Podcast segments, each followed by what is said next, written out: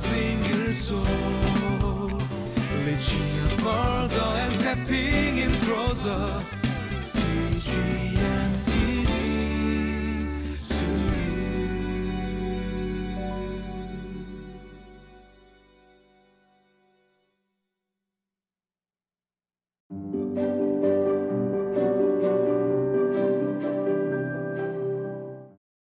Welcome to Living Life and welcome to Passion Week.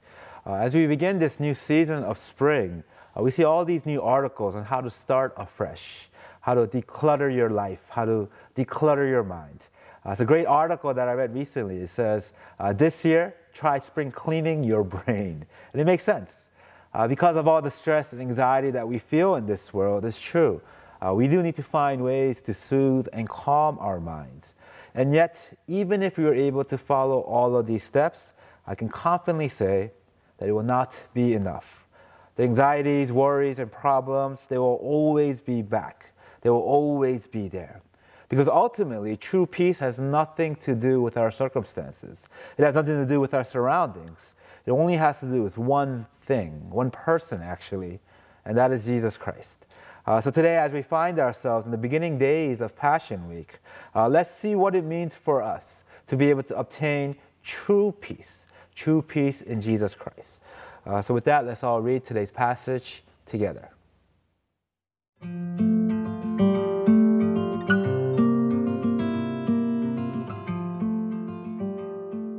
John chapter 12, verses 23 through 33.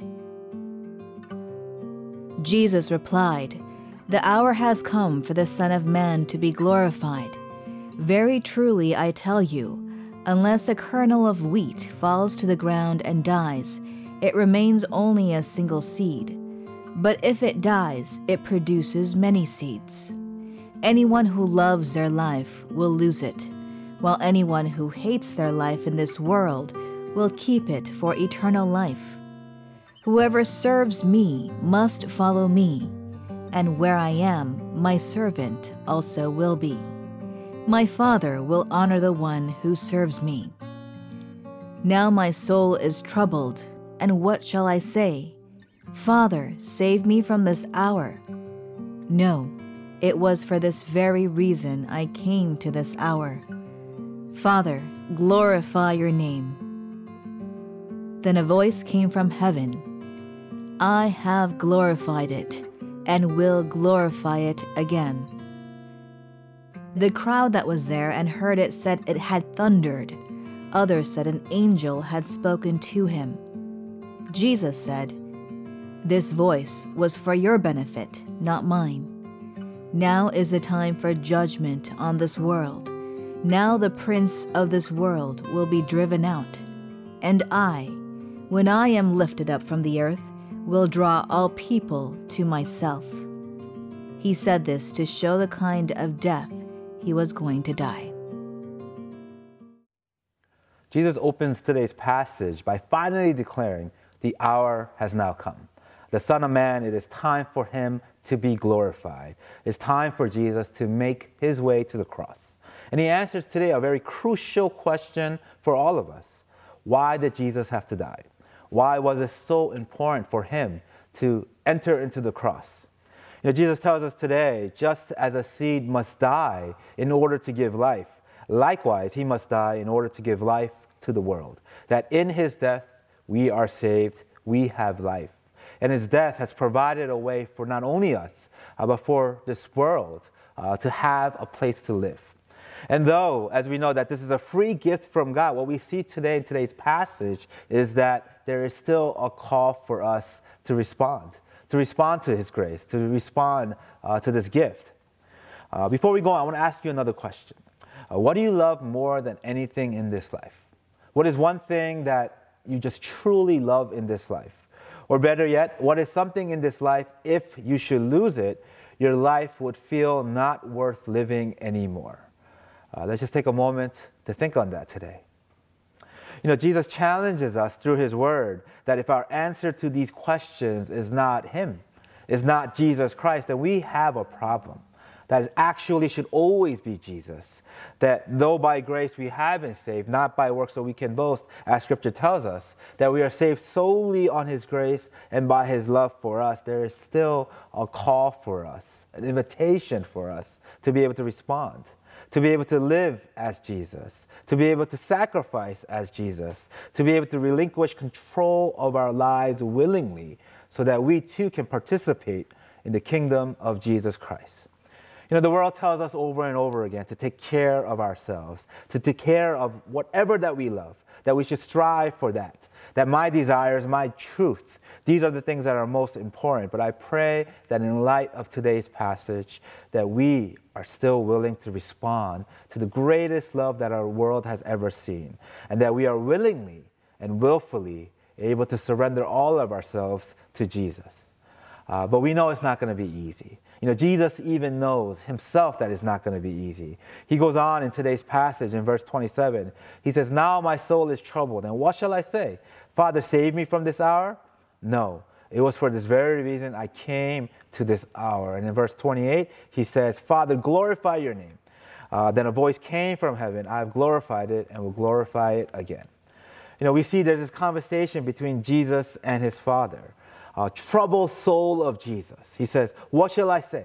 So troubled. Father, save me from this hour. Save me from doing what I am supposed to do. And he says, No. It is for this very reason I am here for this hour. You know, Jesus knew what was to happen, and yet he was willing to surrender and submit to his Father's will. Not by my will, by yours only. And to that, the Father responds, I have glorified it and will glorify it again. But something interesting that we see in today's passage, Jesus tells us that this answer from heaven is not actually for him, for he already knows the answer. It's actually for the crowd and for us to hear. You know, God is continuing to supply the world with evidence of himself, and yet, even then, we see that the crowd it struggles to understand. Some hear it, but some think it's just thunder. Others think it's just kind of angel, and it's not really from God you know, we have to be careful not to make the same mistake. We need to make sure that when we hear the word of God, that we know it is the word of God. You know, Passion Week is a time for us to reflect on the life, the death, and the resurrection of Jesus, not as some historical event, but what it means for me, what it means for all of us, and also how are we to respond to that truth. And I pray that this week, as we continue on in Passion Week, that we are able to lay down everything.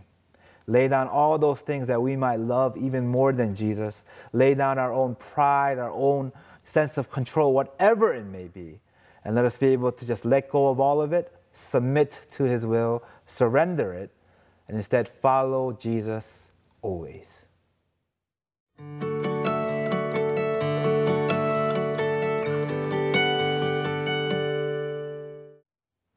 Jesus knows that his death is near. And although his heart is troubled by it, he knows that it is, his, is also his purpose as well. And he knows that he's following his Father's will, and there's no greater place to be than that. You know, though everything around us might be crumbling down, though we may be inundated over and over and over again by the worries and troubles of this world, there is no greater peace, there is no greater comfort than knowing that we stand in our Father's will. I pray that as we begin this holiest of weeks, that we are able to walk with Jesus, walk in His Word. And by doing so, I pray that we may walk in His way and just sit right there in the most comfortable and peaceful place in this world, uh, sitting under the Father's will. Let us all pray. Dear God, we thank you for giving us this word, and we thank you so much for Jesus Christ. Pray, Lord Father God, that the true love, the life, death, and resurrection of Jesus Christ becomes real in our lives every day. That it's not something that we just remember or we learn about, uh, but it's something that comes alive in each and every one of us. And Lord, we ask that as it becomes true, that we are able to respond by surrendering all of our lives, all of our will, submitting all that we are to Him and Him alone. Lord, we thank you and we love you so much, and we pray all this in Jesus' name. Amen.